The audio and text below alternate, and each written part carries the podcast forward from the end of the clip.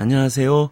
KBS 오디오북 최고의 클립 주제 사람하고 읽기에서 여러분과 함께 하고 있는 작가 손홍규입니다. 지금까지 주제 사람하고의 소설 4편을 하나하나 들여다보았습니다. 눈먼 자들의 도시에서 눈뜬 자들의 도시로 바닥에서 일어서서에서 스카일라이트로 다니는 동안 서늘한 바람이 부는 사막을 걷는 기분이었어요. 낮인지 밤인지도 알 수 없는 북극 근처의 사막을 말이죠. 이런 모순적인 감정이 생겨나게 된 건 소설이 보여주는 다층적인 의미들 때문일 수도 있었고요. 제 자신이 소설의 인물이 되었다가 화자가 되었다가 다시 순수한 독자로 돌아오길 되풀이하면서 혼란스러웠기 때문일 수도 아, 있을 겁니다. 한마디로 그의 소설을 말하자면 명백해 보이는 혼돈이라고나 할까요? 비현실적이고 환상적인데도 어떤 현실보다 사실적으로 여겨지고 어떤 현실보다 사실적인데도 비현실적이고 환상적으로 느껴지기 때문에 그래서인 것 같아요. 다시 눈먼 자들의 도시의 마지막으로 돌아왔을 때 이 소설을 다 읽고 그 마지막 장면에 이르렀을 때 과연 나는 눈이 먼 상태인지 혹은 눈을 뜬 상태인지가 궁금해지죠. 눈이 멀든 아니든 눈으로 무언가를 보는 게 반드시 일치하는 게 아니라면요. 차라리 아무것도 보지 않으면서 모든 걸 보는 척해도 다를 게 없지 않은가. 이런 이율 배반적인 생각마저 들게 되더라고요. 사실 우리는 실명 상태에 대한 아이러니한 이야기를 많이 알고 있습니다. 가장 오래된 태도는 맹인이 맹인을 인도하면 구렁텅이에 빠진다는 식의 교훈적인 이야기에서 찾을 수 있을 겁니다. 눈이 먼 자는 진실을 볼 수 없다는 오래된 관념이라고 할 수 있겠지요. 하지만 그와 마찬가지로 아주 오래전부터요. 눈이 먼 자가 눈을 뜬 자보다 잘 볼 수 있다는 관념 역시 존재했습니다.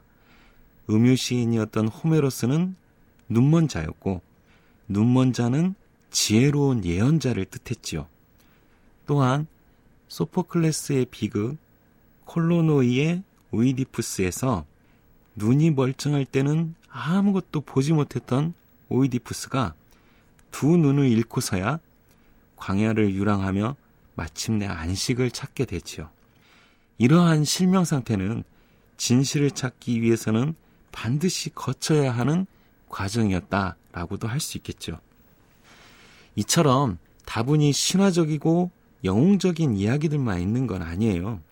잘 아시다시피 레이몬드 카버의 단편 소설 대성당은 눈이 먼 사람과 평범한 사람 사이의 교감을 다루는데 눈을 뜬 채로는 보아도 무슨 의미인지 알지 못했던 것들을 눈을 감은 채 눈먼 사람과 함께 손으로 대성당을 그리면서 알게 되죠. 이 모든 이야기들이 다루는 실명 상태, 우리가 알고 있는 이 모든 이야기들과 눈먼 자들의 도시가 보여주는 실명 상태에 다른 점이 있다면요. 눈먼 자들과 눈이 멀지 않은 자에게 아무런 차이가 없음을 보여준다는 데 있는 것 같습니다. 눈먼 상태의 이점 혹은 눈이 멀지 않은 상태의 이점 이런 관점을 넘어서는 비극적이지만 눈부신 깨달음이랄 수 있는 대목 바로 눈이 멀지 않았던 유일한 사람이었던 안과 의사의 아내가 했던 말, 그 대목에서 볼 수 있습니다. 설사 내가 시력을 잃지 않는다 해도 나를 봐줄 사람들이 없을 테니까 나도 점점 눈이 멀어갈 거예요. 예, 안과 의사의 아내의 말이죠. 누군가를 본다는 것, 바로 시선에 의해 무언가가 달라질 수 있다는 것, 눈이 멀거나 말거나 상관없이 그 눈으로 누군가를 본다는 것, 타인을 보면서도 나를 보게 되고, 나를 보면서도 타인을 보게 된다는 것. 그러니까 무언가를 본다는 행위는 단지 타자나 어떤 대상을 인식한다는 게 아니라 타자나 대상을 인식함으로써 그것을 인식하는 내가 존재할 수 있음을 가리키는 거라고 할 수 있겠죠. 본다는 게 곧 존재한다는 것임을 이토록 간명하게 보여준 다른 소설은 떠오르지가 않습니다.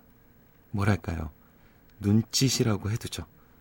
눈짓으로 나누는 눈빛이야말로 백지 투표를 한 사람들끼리 나누는 무언의 끄덕임일 테고 천창을 통해 들어온 햇살일 테고 바닥에 넘어진 우리를 일으켜 세우는 손길일 테니까요.